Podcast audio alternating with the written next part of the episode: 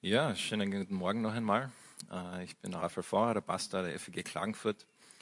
Und ich habe das Privileg, heute äh, die Predigt zu halten und etwas von Gottes Wort äh, zu lesen. Und mein Gebet ist es, dass es zu dir spricht, dass es heute zu uns spricht. Und deshalb möchte ich am Anfang vom Gottesdienst jetzt noch gemeinsam nochmal mit uns beten. Lieber Vater im Himmel, danke dir, dass wir in einem Land leben, wo wir einfach online gehen können, äh, eine Bibel aufschlagen können und von dir lernen können. Und ich bitte dich, Herr, wenn wir jetzt äh, diesen Gottesdienst feiern und darüber nachdenken, was du in deinem Wort über uns sagst, äh, dass du zu uns sprichst. Und dass wir bereit sind, auch von dir zu hören. Auch Dinge, die vielleicht nicht so bequem sind. Dass wir ja, dich besser kennen und lieben lernen. Danke, dass du ein guter Gott bist. Amen. Hast du schon mal mit jemandem geredet? Das war ein 15-minütiges Gespräch und 14 Minuten und 50 Sekunden hat nur die andere Person geredet. Du hast ständig nur zugehört und der anderen Person ist es überhaupt nicht aufgefallen, hat dir keine Fragen gestellt und die 10 Sekunden, die du gehabt hast zum Reden, die hat er dir auch nicht zugehört. Kennst du so jemanden? Meine Vermutung ist, dass die Person, äh, dass du nicht gerne mit der Person zusammen bist, weil du fühlst dich irgendwie, als war diese Person äh, ein bisschen stolz vielleicht ein bisschen äh, selbstzentriert. Äh, und wer ist schon mit solchen Personen gerne zusammen? Ich habe die Predigt heute Stolz und Urteil genannt. Äh, es gibt einen Film, der heißt Stolz und Vorurteil. Die meisten von euch kennen ihn vielleicht. ihr lieben Männer, wenn ihr ihn nicht kennt, das ist sowas wie Bud Spencer und Darren Seal für Frauen. und dieser Film, in diesem Film geht es um Liebesgeschichten, eine Liebesgeschichte und noch andere Liebesgeschichten. Und die Charaktere, wo sie miteinander reden und interagieren und sich kennenlernen, sind ständig geprägt davon, dass sie Vorurteile über andere haben. Oder dass sie stolz rüberkommen oder denken, ah, der ist stolz oder der ist eingebildet. Und es dauert den ganzen Film, zwei bis vier Stunden, je nach Film, bis sie das überwinden und äh, sie schlussendlich glücklich äh, verliebt äh, dahin ziehen ich glaube, dass ein Attribut, eine Eigenschaft, die Gott in uns Menschen hineingelegt hat, die sehr attraktiv ist, dass das Demut ist. Demut, äh, für mich ist Demut das Wort irgendwie ein bisschen altmodisches Wort. Ich weiß nicht, ob es nur mir so geht. Vielleicht ist es bei uns so 20, äh, ich meine 30-Jährigen so, dass Demut irgendwie ein bisschen komisch und altmodisch klingt. Aber ich glaube, das Wort selber ist, oder das, was es beschreibt, ist unglaublich attraktiv. Jeder von uns hat gerne Menschen, die demütig sind. Menschen, die, äh, die nicht irgendwie so selbstzentriert sind, sondern die einfach offen und ehrlich rüberkommen. Was ist Demut? Demut hat einmal jemand gesagt, der Spurgeon hat gesagt, Demut heißt, dass du äh, einen, dich selbst so siehst, wie Gott dich sieht. Demut heißt nicht, dass du dich immer selbst runter machen musst und sagen musst, ah, ich verdiene das nicht, ah, ich bin so schlecht und die anderen sind alle besser. Nein, das ist nicht Demut. Und Demut ist auch nicht, dass dein Leben sich um dich dreht, sondern Demut ist, dich so zu sehen, wie Gott dich sieht. So, wenn Demut was ist, was wir alle mögen, und Demut ist etwas, was wir auch in uns selbst gerne hätten, ich, ich wäre gerne ein demütiger Mensch. Wie wäre ich dann ein demütiger Mensch? Und da wollen wir heute einsteigen in die Geschichte vom Markus Evangelium. Wir sind ja in dieser Serie vom Markus Evangelium, wo wir äh, auf der Spur von Jesus sind, gemeinsam mit den Jüngern und wir lernen so im Gespräch, die Jesus hat mit den Jüngern, wir lernen so, was es heißt, Jesus nachzufolgen. Und heute beantwortet Jesus meiner Meinung nach die Frage, äh, was heißt es, ihm nachzufolgen? Und wie werde ich demütig? Wie werde ich zu einem Menschen, der, der nicht selbstzentriert ist, sondern einem Menschen, der auf andere fokussiert ist? Ein Mensch, der auf Gott fokussiert ist. Wie geht es? Wie werde ich zu so jemandem? Wenn du eine Bibel hast und darfst einmal aufschlagen, zwar zu Markus 10, äh, wir werden einige, oder ich werde einige Bibelstellen einblenden, nicht alle, aber in Markus 10 lesen wir eben von dieser Geschichte äh, mit Jesus und äh, zwei seiner besten Freunde, zwei seiner Jünger, Jakobus und Johannes. Und zwar in Markus 10, Vers 35. Da heißt folgendermaßen, Jakobus und Johannes, die Söhne Zebedeus, traten an Jesus heran und sagten, Meister, wir möchten, dass du uns eine Bitte erfüllst. Was wollt ihr? fragte Jesus. Was soll ich für euch tun? Sie antworteten, wir möchten, dass du uns in deiner Herrlichkeit neben dir sitzen lässt. Den einen, an der, den einen an der rechten Seite und den anderen an der linken Seite. Okay, das sind zwei Jünger Jesus, zwei Nachfolger Jesus, die schon lange mit Jesus unterwegs sind. Und sie sagen, Jesus, wir wissen, du, du bist ein König. Wir wissen, du wirst ein Königreich aufbauen. Und wenn das passiert, dann wollen wir an Nummer zwei und Nummer drei in diesem Reich sein. Sie wollen, sie sagen, wir wollen die Größten, wir wollen die größten Menschen in diesem Reich sein. Bitte erfüllen uns diese Bitte.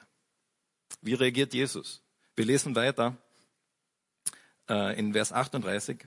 Jesus sagt, ihr wisst nicht, um was ihr da bittet. Jesus sagt, ihr wisst nicht, was es heißt, groß zu sein in meinem Reich. Ihr wisst nicht, was es heißt, jemand zu sein im Königreich Gottes, der eine hohe Position hat. Und dann macht er etwas, das finde ich sehr spannend. Und zwar, er sagt, könnt ihr den bitteren Kelch trinken, den ich trinken werde? Er sagt, dieser, dieser Kelch war oft ein Bild in der Bibel für Schmerz, für Leid. Und Jesus hat gerade davon geredet, dass er einmal sterben wird. Und später redet er wieder von diesem Kelch und sagt, Vater, lass diesen Kelch an mir vorübergehen. Der Kelch ist also ein Bild für seinen Tod. Und jetzt fragt Jesus diese zwei Leute, die da so zuherkommen zu ihm und sagen, wir möchten die Größten in einem Reich sein, fragt er folgende Frage. Wenn du groß sein willst, kannst du den Kelch trinken? Bist du dabei, auch wenn es schwierig wird? Bist du bereit, wenn ich sterbe, dass du auch da dabei bist? Und er verwendet noch ein weiteres Bild, wo er sagt, könnt ihr die Taufe empfangen, mit der ich getauft werden muss?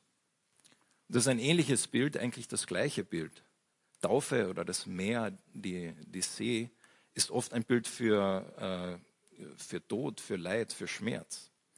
Äh, in den Psalmen lesen wir, dass die Psalmen oft, die, der, der, die Psalmenautoren oft schreiben, äh, Gott, äh, zieh, zieh mich raus aus dem Wasser, zieh mich raus aus dem Meer. So die Taufe oder das Taufe heißt nichts anderes wie Untertauchen. Das ist nichts anderes wie Jesus sagen, es kommt etwas in meinem Leben, das ist sehr schwer. Und seid ihr dabei? Wenn du groß werden willst in meinem Reich, dann musst du dich damit identifizieren.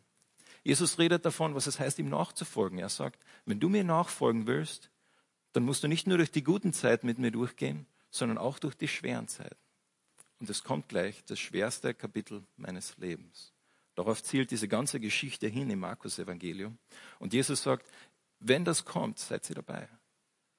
Und natürlich, wir könnten jetzt da stehen und sagen, naja, die Jünger, manchmal sind sie wirklich naiv und blöd, die Fragen, die sie stellen. Und wir machen uns ein bisschen über sie lustig. Aber ich denke, was Markus in diesem Evangelium versucht zu machen, er versucht uns in die Schuhe der Jünger reinzustecken. Und so, anstatt zu sagen, naja, was für eine blöde Frage ist denn das, äh, Jakobus und Johannes, wäre es, glaube ich, besser zu fragen, bist du bereit, Jesus nachzufolgen? Bist du bereit, Jesus nachzufolgen, auch wenn das Schwierigkeiten und Leid bedeutet? Bist du bereit, nicht nur in den guten Zeiten, sondern auch wenn du Gott nicht verstehst, ihm nachzufolgen? Jesus sagt, wenn du wirklich groß sein willst im Reich Gottes, wenn du wirklich groß sein willst, dann musst du dich mit mir identifizieren. Dann musst du mit mir gemeinsam gehen durch diese schweren Zeiten. Und die Antwort von, der, äh, von Jakobus und Johannes ist ein bisschen lustig. Sie sagen nämlich, das können wir, erklärten sie. Kein Problem, machen wir. Sie haben keine Ahnung, was passieren wird. Sie haben es noch immer nicht verstanden. Und Jesus sagt, den Kelch, den ich trinken werdet, werdet ihr zwar auch trinken. Und die Taufe, mit der ich getauft werde, werdet auch ihr empfangen. Jesus sagt, ja, ihr werdet schwere Zeiten durchmachen.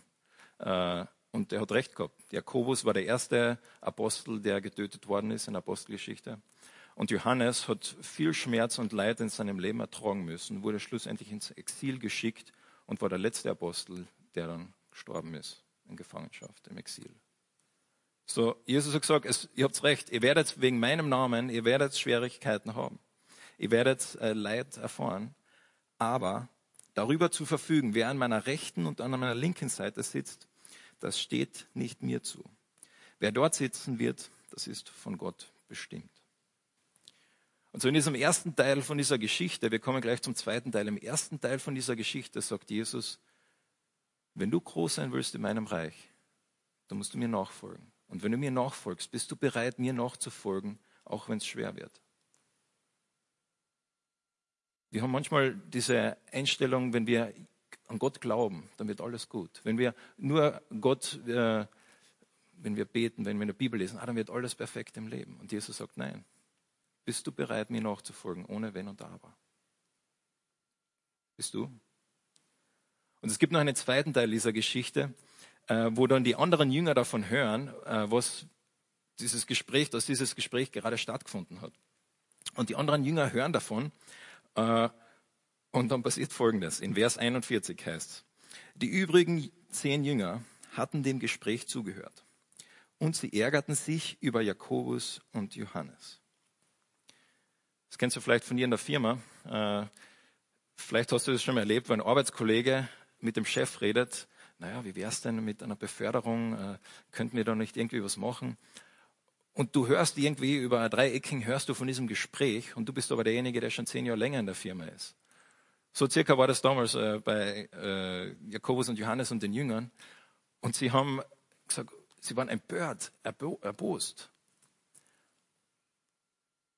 Und man, wir wissen nicht genau, was das Gespräch war jetzt da zwischen Jakobus und Johannes und den Jüngern oder Jesus, aber wir wissen, dass äh, die Einstellung, die sie gehabt haben, das war das, das, aus, diesem, aus diesem Vers kann man das herauslesen, dass sie sich denken, boah, was, warum machen die das? Äh, wieso denken die, dass die gut genug sind? Bin ich nicht gut genug? Die Einstellung dahinter ist Stolz. Und Stolz, interessanterweise, C.S. Lewis hat einmal gesagt, Stolz ist etwas, das ist nicht äh, zufrieden, einfach wenn du reich bist oder wenn du äh, gut aussehend bist oder wenn du eine gute Karriere hast. Das ist nicht Stolz. Sondern Stolz ist, dass du reich her bist. Stolz ist, dass du mehr Geld hast wie der andere. Stolz ist, dass du besser bist wie die andere Person oder besser aussehend bist. Stolz im, im, im Chor, im, im, im Zentrum ist vergleichend. Also die Jünger vergleichen sich mit Jakobus und Johannes. Sie sagen, warum sollen die das verdient haben? Aber wir. Und Stolz ist das Gegenteil von Demut. Und jetzt sagt Jesus etwas, wo er ihnen beibringt, was heißt es wirklich demütig zu sein? Was heißt es wirklich, ein Nachfolger Jesus zu sein? Er sagt in Vers 42, da rief Jesus sie alle zusammen und sagte, ihr wisst, dass die als Herrscher über die Völker betrachtet werden, sich als ihre Herren aufführen und dass die Völker die Macht der Großen zu spüren bekommen. Bei euch ist es nicht so. Im Gegenteil, wer unter euch groß werden will, der soll dem anderen dienen. Willst du groß werden im Reich Gottes? Willst du jemand sein, äh, der angesehen ist im Reich Gottes? Da sagt Jesus, dann solltest du den anderen Menschen um dich herum dienen. Wie kann ich anderen Menschen um mich herum dienen, wenn mein Leben sich um mich selbst dreht? Wie kann ich anderen Menschen äh, helfen? Wie kann ich sagen, okay, ich, ich nehme meine Zeit, mein Geld, alles, was ich habe und ich helfe anderen Menschen, sind mir wichtiger als ich wenn ich die höchste Priorität in meinem Leben bin. Das geht nicht. Es gibt zwei Menschen in meinem Leben, die das ein bisschen verkörpern. Die eine Person kenne ich, die andere Person, die eine Person habe ich getroffen, die andere Person habe ich nie getroffen. Die erste Person ist Keith Krell. Keith Krell äh, war ein Professor von mir in Amerika. Äh, Keith Krell war ein Vater von drei Kindern, äh, verheiratet. Er war ein Vollzeitprofessor, ein Doktor. Und er war auch gleichzeitig ein Pastor von einer Gemeinde mit 400 Leuten. Also, ihr könnt euch vorstellen, der Mann war wirklich beschäftigt. Der hat voll, volles Programm gehabt. Keine Ahnung, wie er das geschafft hat. Aber das Interessante war, wenn du mit Keith Carroll geredet hast, du hast dich nie so gefühlt, als hätte er keine Zeit gehabt für dich. Du hast dich nie so gefühlt, als äh, müsste er schnell woanders hin. Du hast dich nie so gefühlt, als würde er dir gar nicht richtig zuhören, sondern der hat dir immer in die Augen geschaut, der immer du gemerkt, der interessiert sich für mich. Der, der will ja wirklich wissen, wie es mir geht. Der, der tut ja nicht nur so, sondern er interessiert sich wirklich für mich. Das ist Demut. Den anderen höher schätzen als dich selbst. Keith Cradle hat das für mich äh, ja, ein bisschen eine, eine Rolle gespielt, wo er mir das lebendig, äh, leibhaftig gezeigt hat, was das heißt. Es gibt eine zweite Person, diese zweite Person, das ist äh, Ravi Zacharias. Ravi Zacharias äh, war vermutlich der bekannteste Apologet vom 21. Jahrhundert. Apologet ist jemand, der den Glauben verteidigt. Äh, manche sagen, dass er der C.S. Lewis des 21. Jahrhunderts war. Er ist gerade letzte Woche verstorben. Er hat vor Millionen Menschen geredet. Er ist immer zu den kritischsten Universitäten gegangen und hat dort mit den äh, Studenten geredet über die wirklich schweren Fragen des Glaubens. Und das Interessante am Ravi Zacharias ist, und jetzt, eben, er ist gerade verstorben und jetzt kommen die ganzen Kommentare über sein Leben und alle sagen das Gleiche. Sie sagen, Ravi Zacharias war nicht nur einer der klügsten Menschen, die wir gekannt haben, sondern auch derjenige, der immer den Fragenden wertgeschätzt hat. Der hat nie jemanden niedergemacht, weil er was gefragt hat. Jemand hat einmal gesagt, er war bei, mit Ravi Zacharias unterwegs in, in, äh, in Mittel, ähm, also Saudi-Arabien in der Gegend, und er hat mit einem Scheich geredet. Und er hat ihn wirklich respektvoll behandelt, Ravi Zacharias. Und dann sind sie nach Hause gefahren zum Hotel und er hat den, den Jungen, der den Lift betrieben hat, hat er genau gleich behandelt. Das ist Demut. Wie kann ich demutig sein? Wie, wie geht es jetzt? Jesus sagt, wenn du mir nachfolgst, dann kannst du nicht das Zentrum deines Lebens sein. Wenn du mir nachfolgst, dann soll dein Leben um andere Menschen gehen, um die Menschen, die um dich herum sind. Aber er legt noch eins drauf. Im nächsten Vers äh, sagt Jesus ähm, in Vers äh, 44, wer unter euch der Erste sein will, soll zum Dienst an allen bereit sein. Ich lese hier gerade aus der neuen Genfer Übersetzung, die hat das ein bisschen äh, schön ausgedrückt. Wenn man das Wort wörtlich lesen würde im Griechischen, dann würde es heißen, wer unter euch der Erste sein will, der soll der Sklave aller sein. Das Wort Sklave heißt wirklich Sklave. Jesus sagt, wenn du mir nachfolgen willst, dann sollst du der Sklave aller anderer Menschen sein. Jetzt denkst du dir, wow, Jesus, ich wusste, es ist wichtig, nett zu sein zu anderen Menschen, aber was meinst du damit, Sklave zu sein? Was ist der Unterschied zwischen einem Sklaven und jemandem, der einfach nur hilft?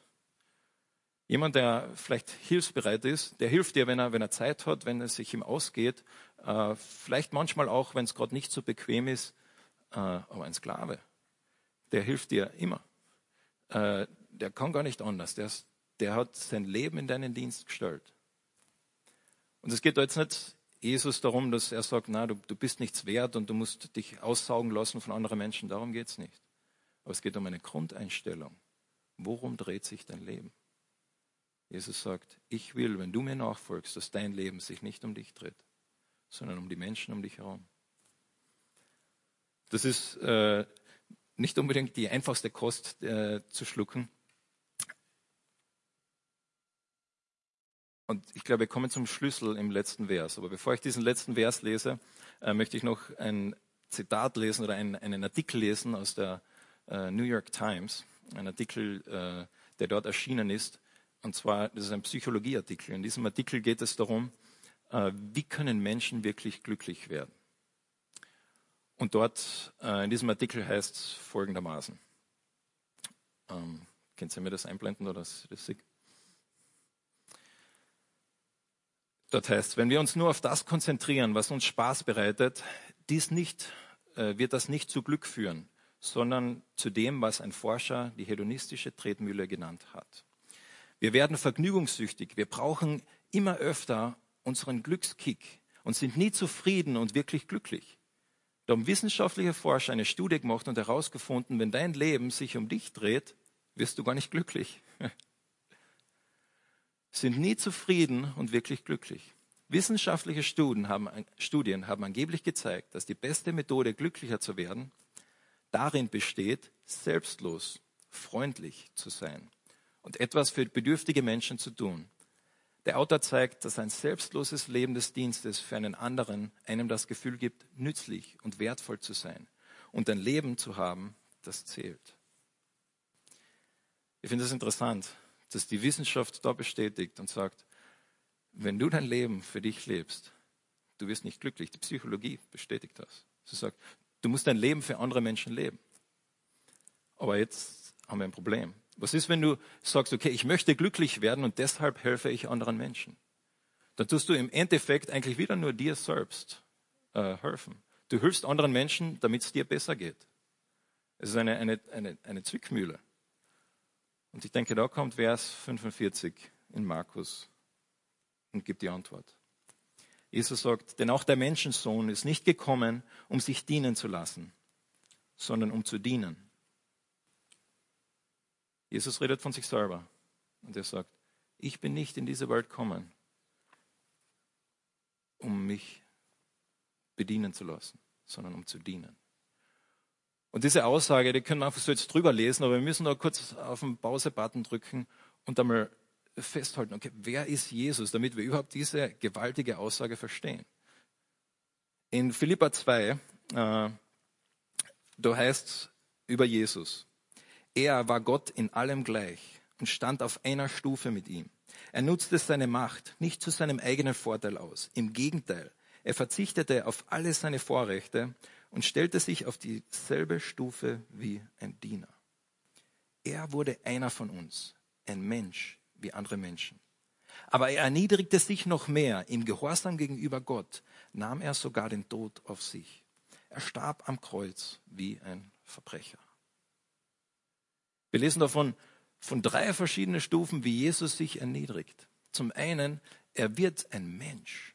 Der allmächtige Gott, der von Anfang an existiert hat, entscheidet sich, Mensch zu werden. Und nicht nur wird er Mensch, sondern er wird Mensch und dient den anderen Menschen, die teilweise von ihm überhaupt nichts wissen wollen. Und dann geht er noch einen dritten Schritt tiefer. Nicht nur wird er Mensch, nicht nur dient er anderen Menschen, sondern er stirbt für die Menschen. Da sagt Jesus, Du brauchst mich. Dein Leben soll sich nicht um dich drehen, sondern dein Leben muss sich um mich drehen. Schau auf das, was ich gemacht habe. Du siehst, wie ich anderen Menschen gedient habe. Du siehst, wie ich anderen Menschen geholfen habe. Und nur wenn du etwas hast, wo du auf jemand anderen schauen kannst, dann, äh, dann kannst du auch wirklich selbstlos anderen Menschen helfen. Sonst hilfst du immer anderen Menschen, nur damit es dir besser geht. Nur damit du besser dastehst. Äh, bei uns in Österreich äh, ist es vielleicht eher noch so, dass, dass wir anderen helfen, na, weil wir in der Schuld von ihm stehen oder weil wir anderen helfen, na, weil das halt der gute Ton ist oder äh, das macht man halt so. Aber Jesus sagt, damit du wirklich demütig wirst, brauchst du etwas anderes. Und zwar, du brauchst mich. Du brauchst mich und musst auf mich schauen und, und sehen, wie ich demütig geworden bin, wie ich anderen Menschen gedient habe. Vielleicht kann man das am besten vergleichen mit dem Grand Canyon. Äh, wenn du, warst du schon mal beim Grand Canyon? Ich war zwei oder dreimal war ich schon dort. Wenn du zum Grand Canyon kommst und dieser riesige Krater sich vor dir auftut und du schaust und dir voll die Kinnladen, äh, die Kinnladen voll da und du bist einfach, du, du schaust einfach. Wow. kann ich eins fragen, wenn du dann wieder nach Hause gehst, dann gehst du nicht nach Hause und sagst, boah, ich bin aber so gut, ich bin aber so gewaltig. Sondern du gehst nach Hause und erzählst euren Menschen sagst, wow, der Grand Canyon ist gewaltig. Verrückt, wie groß der ist. Er ist noch viel größer, wie ich mir vorgestellt habe, noch viel schöner, noch viel mehr Farben. Das kann man sich nicht vorstellen. So ist es mit Gott. Wenn du mit Gott in Berührung kommst, dann dreht sich es auf einmal nicht mehr um dich, dann dreht sich um ihn. Jemand hat einmal gesagt, wenn wir nur einen Funken von Gottes Herrlichkeit sehen, wird es in unserem Herzen aufrichtige Demut erzeugen. Wenn du nur einen Funken von Gottes Herrlichkeit siehst, dann merkst du auf einmal, aha, so ist Gott und so bin ich. Und wir lesen in der Bibel von verschiedenen Leuten, die den Funken dieser Herrlichkeit Gottes sehen. Und es geht allen gleich. Es dreht sich auf einmal nicht mehr um sie, sondern es dreht sich um ihn. Es dreht sich um Gott. Und der letzte äh, kleine Abschnitt in Vers 45, da legt Jesus noch einmal ans drauf. Der sagt, der Menschensohn ist nicht gekommen, um sich dienen zu lassen, sondern um zu dienen und sein Leben als Lösegeld für viele hinzugeben. Jesus ist nicht nur gekommen, um uns zu zeigen, was es heißt, ein perfekter Diener zu sein, was es heißt, ein Leben zu leben, das nicht selbst äh, eigensüchtig, selbstsüchtig, äh, stolz ist, sondern ein Leben, das demütig, das auf andere fokussiert ist. Sondern er kam auch, um sein Leben hinzugeben als Lösegeld. Vielleicht kennst du diese Geschichte, äh, nicht nur eine Geschichte, es ist eine wahre Begebenheit. Im Jahr 2006 in Israel äh, wurde ein israelischer Soldat äh, gefangen genommen von den Palästinensern und wurde irgendwo äh, im Gazastreifen äh, hingestellt, äh, im Gazastreifen gefangen gehalten. Und über Jahre lang hat die israelische Regierung mit der palästinensischen, mit, mit der Hamas, äh, mit der Hamas äh, geredet und sie haben versucht, eine Lösung zu finden, wie viel Lösegeld sie denn für diesen Mann geben. Was für ein Lösegeld sie denn geben.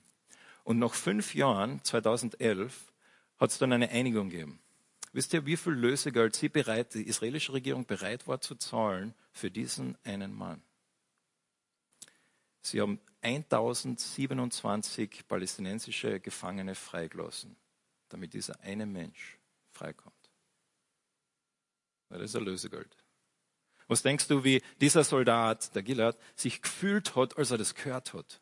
Er hat gehört, die israelische Regierung ist bereit, 1027 Gefangene freizulassen für mein Leben. Wow. Er war wahrscheinlich mit Dankbarkeit erfüllt. Dankbarkeit ist wahrscheinlich die Untertreibung des Jahrhunderts. Und Jesus sagt, das Lösegeld, was die israelische Regierung bereit war, für ihn zu bezahlen, das ist ein Scherz. Das ist ein Witz im Vergleich zu dem Lösegeld, was ich bereit bin, für dich zu bezahlen. Gott sagt, ich gebe mein Leben für dich, das Leben des lebendigen Gottes. Lösegeld heißt aber, dass du in Gefangenschaft warst. Jetzt denkst du dir, äh, Entschuldigung, äh, ich bin doch nicht in Gefangenschaft, äh, es passt doch alles in meinem Leben. Die Bibel hat da ein anderes Bild. Die Bibel sagt, dass wir als Menschen, wenn wir geboren werden, sind wir in Gefangenschaft.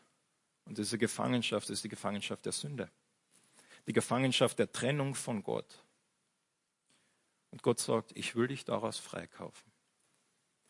Und wenn wir also mit diesem Gott in Berührung kommen, dann merken wir, wow, ich will mein Leben gar nicht mehr für mich leben. Ich will mein Leben für ihn leben. So, das ist meine Frage für dich heute. Was heißt das für dich jetzt? Was heißt das für dich heute, dass du sagst, okay, ich möchte mein Leben heute für Gott leben? Jesus sagt in, in diesem Text, und wir haben angefangen über Demut zu reden. Jesus sagt, äh, wirkliche Größe, wirkliche echte Demut heißt nicht, dass du besser bist als deine Mitmenschen, dass du vielleicht besser dastehst wie sie, sondern wirkliche echte Größe heißt, dass du dich mit Jesus identifizierst. Dass du sagst, ja, ich will mit ihm gehen. Und dann sagt er, wirkliche Größe, echte Demut, was ja Jakobus und Johannes eigentlich wollten, echte Demut kommt nicht daher, dass du dich mit anderen Menschen vergleichst, dass du dich horizontal vergleichst, sondern echte Demut kommt damit, dass du dich vertikal vergleichst mit Gott. Weil wenn wir anfangen, uns vertikal mit Gott zu vergleichen, in die Gegenwart Gottes kommen, dann auf einmal erfüllt sich unser Herz mit Dankbarkeit und mit Anbetung. So wie vom Grand Canyon. Stolz und Urteil. Jesus möchte deinen Stolz und dein Urteilen über andere Menschen nehmen und er möchte das in Demut und in Dienen verwandeln. Und nicht damit du jetzt wieder gut dastehst, nein, sondern äh, einfach deshalb, weil er so ist. Weil Gott selbst so ist und Gott selbst möchte, dass wir so sind wie er. Gott möchte, dass du so wirst wie er. Und wie wir vorher gelesen haben, Erst wenn wir ein Leben führen, das nicht mehr auf uns selbst zentriert ist, sagt die Psychologie, können wir wirklich glücklich sein. Und die Bibel legt noch eins drauf und sagt, nicht nur ein Leben für andere Menschen, sondern erst wenn du wirklich ein Leben für Gott lebst, dann erfüllt sich diese tiefe, tiefe, tiefe Sehnsucht in deinem Leben, in deinem Herzen. Und erst dann kannst du wirklich glücklich werden. Ich möchte zum Abschluss noch mit uns beten. Lieber Vater im Himmel, ich kann mich noch so gut erinnern, wie ich vom Grand Canyon gestanden bin und einfach nur geschaut habe, einfach nur überkommen war, mit gewaltig und groß dieser Platz, dieser Ort ist. Und Vater, wenn wir vor dich kommen und lesen, was äh, du als Jesus gemacht hast, geht es mir genau gleich. Und dann möchte ich mein Leben nicht mehr für mich leben. Und Jesus, ich möchte ein Leben leben, das dir hingegeben ist. Ein Leben leben, das ich für andere Menschen lebe. Weil du derjenige bist, der für mich das höchste Lösegeld, das jemals möglich war zu zahlen. Du hast das für mich bezahlt. So danke dir dafür. Und ich bitte dich, Herr, dass du uns zeigst in unserem Leben, was das heißt. Was heißt es jetzt heute, dir nachzufolgen? Was heißt es jetzt heute, echt demütig zu sein? Danke, Herr, dass du einfach ein guter Gott bist und dass du das Beste mit uns vorhast. Amen.